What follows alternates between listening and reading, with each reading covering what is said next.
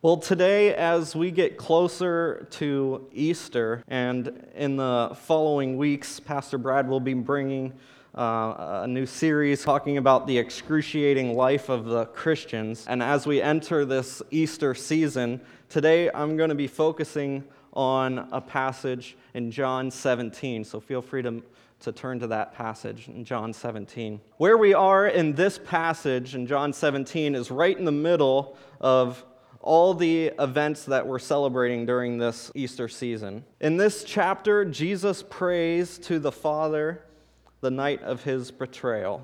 So Jesus had already had his triumphal entry in Jerusalem.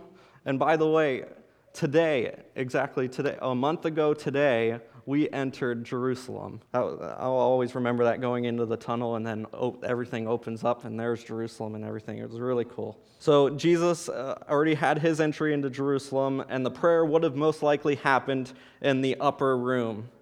So, after this prayer in chapter 18, it says that Jesus finished praying this prayer that we're going to look at. Jesus crossed over the Kidron Valley and went to an olive grove, and that would have been the Garden of Gethsemane the place where Jesus was betrayed. So, those of you that have gone to Israel, I don't know if you're like me, but now I can see the Kidron Valley, and we walked from the upper room to the garden. And I, I have it in my mind now, and it's, it's awesome that it's, it's really coming to life now. So, as we ch- turn to John 17, um, hopefully, it will give a little context into where we are, what's going on right now for Jesus as we take a look at this prayer. This prayer, knowing uh, where we are in Jesus' life, could have been very selfish. Jesus, knowing what was about to happen, uh, could have been praying for himself. But what we see when we look at this scripture, this chapter, is that Jesus spends the majority of his time praying for us. Jesus starts this prayer in chapter 17, and we see Jesus does start to pray for himself. But if we look at what it says, he is praying that it's time to accomplish his mission as to why he was sent to the earth, and that's to bless all of us with eternal life. So Jesus here is praying for himself, but he's also indirectly praying for each one of us. Then in verses 6 through 19, Jesus is praying for his disciples, those people that were around him at the time. Then, in verses 20 through 26, which is the passage we're, we're going to focus on today, Jesus continues to pray for all believers. He's praying for all the believers. So, Jesus is praying for you, He's praying for me, and He's praying for all people who come to know Jesus Christ as their personal Savior. Some people might say that this, this chapter, John 17, is the greatest chapter on love in the Bible because it is love being personified by Jesus. Jesus' love is shown by what he says in this prayer that we're going to look at. And we learn that Jesus has real concern for his believers. So Jesus is praying for us, for our benefit, care, and eternity. Turn to verses 20 through 26 and read this together. Verse 20 My prayer is not for them alone I pray also for those who will believe in me through their message, that all of them may be one. Father, just as you are in me and I am in you. May they also be in us, so that the world may believe that you have sent me. I have given them the glory that you gave me, that they may be one as we are one, I in them and you in me May they be brought to complete unity to let the world know that you sent me and have loved them even as you have loved me. Father, I want those you have given me to be with me where I am and to see my glory, the glory you have given me because you have loved me before the creation of the world. Righteous Father, though the world does not know you, I know you, and they know that you have sent me. I have made you known to them and will continue to make you known in order that the love you have for me may be in them and that I myself may be in them. So, as we look at this passage of Scripture today, we're going to be looking at three aspects of this prayer. Those three aspects are the people of his prayer, the desire of his prayer, and the confidence of his prayer. We're going to look at the people, the desire, and the confidence. So, the first aspect is the people of his prayer. At the top of this passage in my Bible, um, it has a title section and it says, Jesus prays for all believers. So, right off the bat, we see who Jesus is praying for. In verse 20, Jesus doesn't continue his prayer just to the disciples who were alive when he was there on earth. He says, I pray also for those who believe in me through their message. So, in that statement that Jesus uses, he scans through the centuries of time, praying for all believers, believers of names he already knows. An awesome thing to think about is Jesus 2,000 years ago was praying for you and I in this passage right here. Listen to this verse again, except insert your own name into this verse. I pray also for Marcus. Pray also for Nancy. I pray also for Tim. Insert your name. Who will believe in me through their message. So realize here that Jesus is praying for me.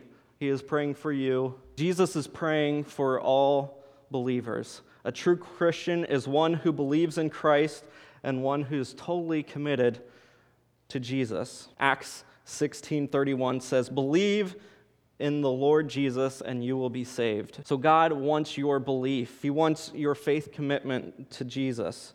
And that is the type of person that Jesus is praying for in this passage. Let's step back and put ourselves directly in, in the moment here. Imagine that you're one of Jesus' disciples. You're right there, you're listening to Jesus pray this prayer in the upper room, and you hear the statement, Those who will believe in me through their message. Their message is the message of the disciples. So, can you imagine what their reaction was Jesus knew everything that was about to happen and that his disciples would they would have no clue what was about to happen and what they were about to do for the kingdom of God. Because not only did they preach and teach what Jesus had said once Jesus was gone from earth, but they wrote it down. And the, the apostles wrote the entire New Testament for, for us before they died. And they probably couldn't have imagined how much it had spread the good news to 2,000 years ago. I would be up here preaching about what's written down. So Jesus is trusting the disciples to do this monumental task. And Jesus knew these guys. He knew their failures, he knew their faults, but he had confidence that the, his disciples would start spreading the good news to reach millions and millions of believers who would come to know Jesus which we are a part of today. So that's the first aspect. People of his prayer are us, the believers, ones who have come to know Jesus Christ as their personal Savior. So he's including all the believers from his time on earth to our time now to the believers in the future. The second aspect of this prayer is the desire of his prayer. And why is Jesus praying? He prays.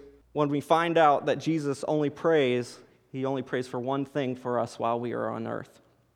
Only one thing for us while we are on earth. So if Jesus is praying and he's only praying for one thing for us while we are on earth, we should take note of it because it's pretty important. Jesus only prays for one thing for us while we are on earth, and he prays for one thing for us when we are in heaven.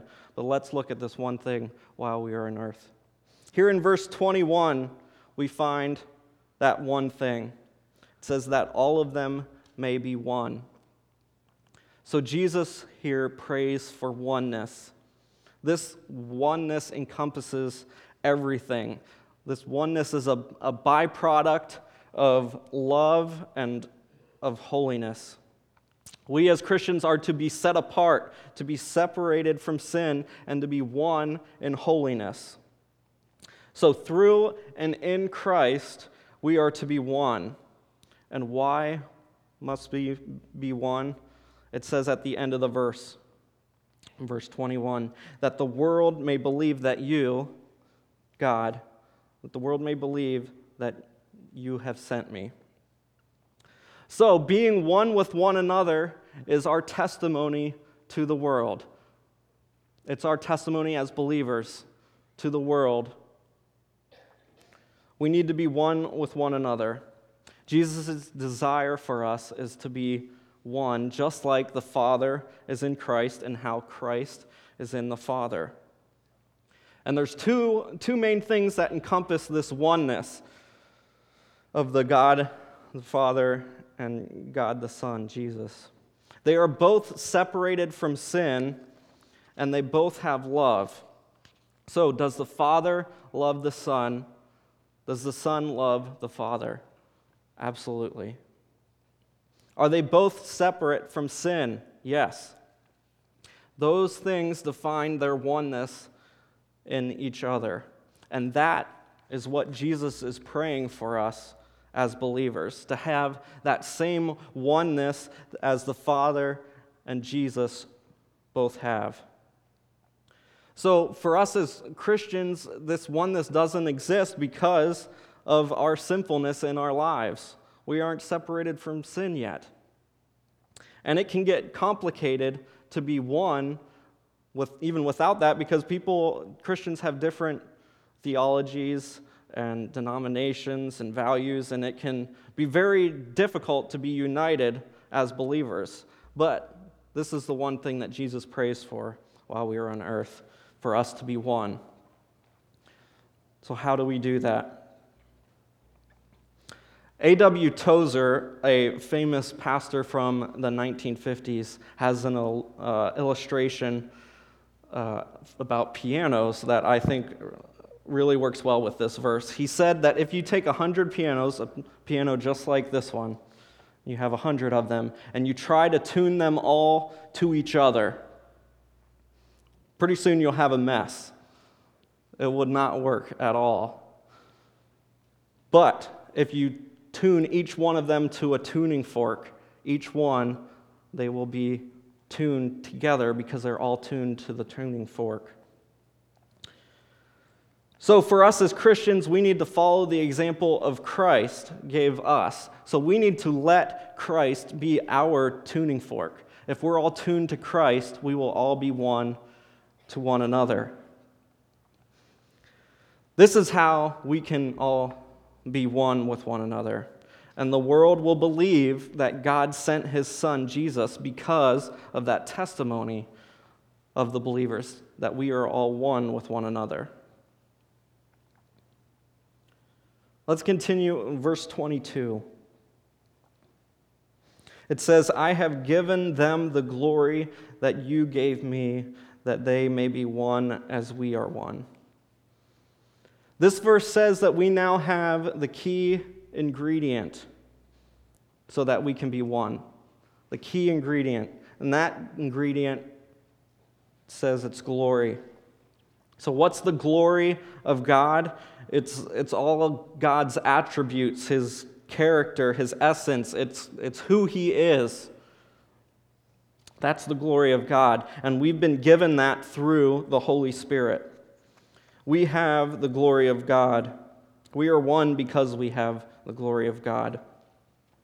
And we received this glory because Christ is now in us through the Holy Spirit.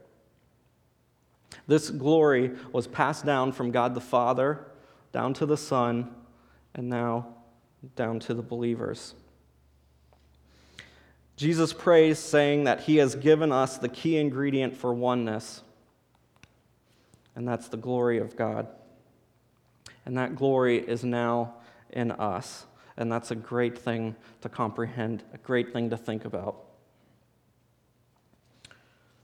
Continuing on in this passage, verse 23, it's kind of a repeat of what was said in the previous verses to emphasize the point that God is in Christ and that Christ is in us. Then it says that we may be brought to complete unity to let the world know that you sent me and loved them even as you have loved me. So we, we are united in Christ. There is no excuse for any discord or disunity because the world won't know where Jesus came from, and the world isn't going to see the love of God unless the world sees our testimony as believers that we are one with one another. In John 13 35, Jesus says that men will know that you are my disciples if you, does anybody know? If you love one another.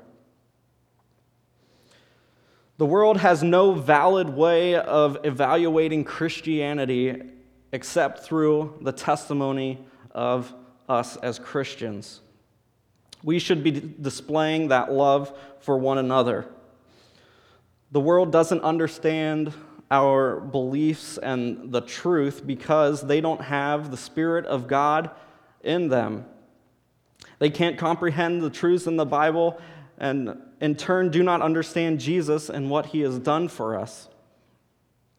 The only way for them to understand is through our testimony as believers. And so, Christ's desire for us while we are on earth is that he wants us to be one, which is made possible because we have that divine glory.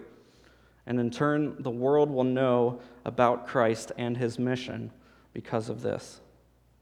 So that was his first desire of the prayer while we were on earth. So the second desire is he prays for one thing for us while we are in heaven. And Jesus prays for our eternal fellowship with Christ and the Father.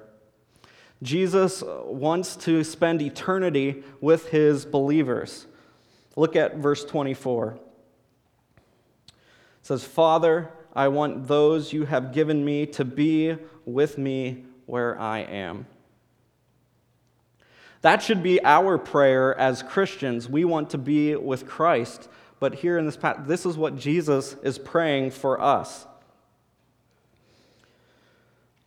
Jesus is praying this that he wants us to be with him. And that's a fantastic promise for us as believers that our presence will be with him for eternity.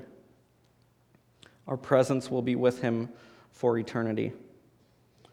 And that truth contains a few things that our presence will be with him for eternity contains a few things. And the first thing that contains is, is death. You won't get to be with Jesus and see his full glory in heaven until your time here on earth is done. But once you die, as soon as you die, you will enter into his presence. And when Jesus prays that he wants us to be where he is, Jesus is referring to dying and entering into his presence. Now, not only death brings the believers to the presence of Christ, but if Christ comes back, when Christ comes back, that will be when we are in his presence as well, if we haven't died yet. At the end of the day, God will create a new heaven and a new earth. And we will be with Christ there as well because the believer will follow Christ wherever he is. Wherever Christ is, our presence will be with him as well. So, for the believers who haven't died yet, and the, the rapture will bring them into the presence of Christ. Colossians 3 4 says, When Christ, who is your life, appears, then you will also appear with him in glory. So there's never any other destination for the believer other than with Christ. We will always be with him through eternity at the new heaven and the new earth. You can read about it yourself at the end of the book here in Revelation. Christ wins. I read it. We can know that what happens at the end. And here in Revelation 21 3, towards the very end of the Bible, it says this And I heard a loud voice from the throne saying, now the dwelling of God is with men, and he will live with them. They will be his people, and God himself will be with them and be their God. So we find in this passage at the very end that the, the dwelling of God is with men. Where God is will be where men are. And that is the picture of what eternity will be in the new heaven and the new earth.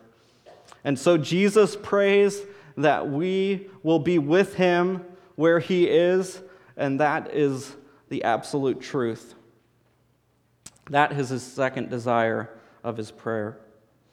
So we've talked about the people of his prayer, the desire of his prayer, and now finally the, the confidence in his prayer. Jesus closes this prayer with verses 25 and 26. And he has confidence in what he's saying here. He believes that God will hear and answer him. Verse 25 Righteous Father, though the world does not know you, I know you, and they know that you have sent me. So Jesus is talking about his right to pray to God because of who he is, and our right as believers to get God's eternal blessing because Christ knows God. Let's continue in verse 26. I have made you known to them and will continue to make you known in order that the love you have for me may be in them and that I myself may be in them. So, this is the close. This is how Jesus wraps up his prayer, his amen. So, Jesus has the confidence that God will hear and answer him for all from what he just prayed because Jesus is going to continue to do his part, making the Father known to the believers. He's going to continue his work of salvation. So let's, let's remember where we are in this passage. Remember where we are in this time uh, of Jesus' life on earth. It's the night before Jesus' death. Jesus is about to let himself be arrested, be flogged, and crucified. Jesus is finishing his prayer saying that he's going to continue to do his part. He's going to finish the work that he was sent to earth to do. For those who believe in that will receive salvation. And he asks the Father to respond to the desire of his prayer. And then he says that he will be faithful in doing his part.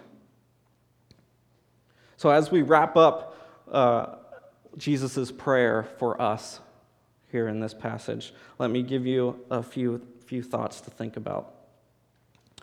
First, Jesus was praying for his own people, he was praying for his believers. We just uncovered the blessing that will happen in the future to all the believers. So ask yourself are you a believer?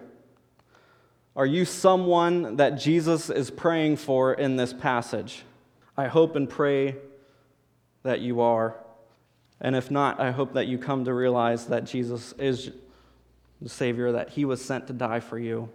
If you are a believer, if you've asked Jesus to become your personal Savior, are you fulfilling Jesus' desire for us on earth? Are you fulfilling that desire that Jesus prayed for? So ask yourself, what's your testimony to the world? Are you one with the Father and the Son? Are you one with the believers? Remember that Jesus gave that common connection for all of us. All believers are one through Christ and in Him. So, does your life tell the world that God sent His Son? Those are two things I want you to think about as uh, we conclude this service. Let's pray. Dear Lord, thank you for this prayer, this prayer that you, you prayed for, for me, for all believers. Thank you for continuing to do your part and dying on the cross so that we may be saved through you. Lord, please help us be one with one another and love each other just as you prayed for us to do, Lord. And as we leave from this place here, let us know what our testimony is to other believers and to the world, and, and help us continuing to be tuned to who you are and be a good example for you. In your name, amen.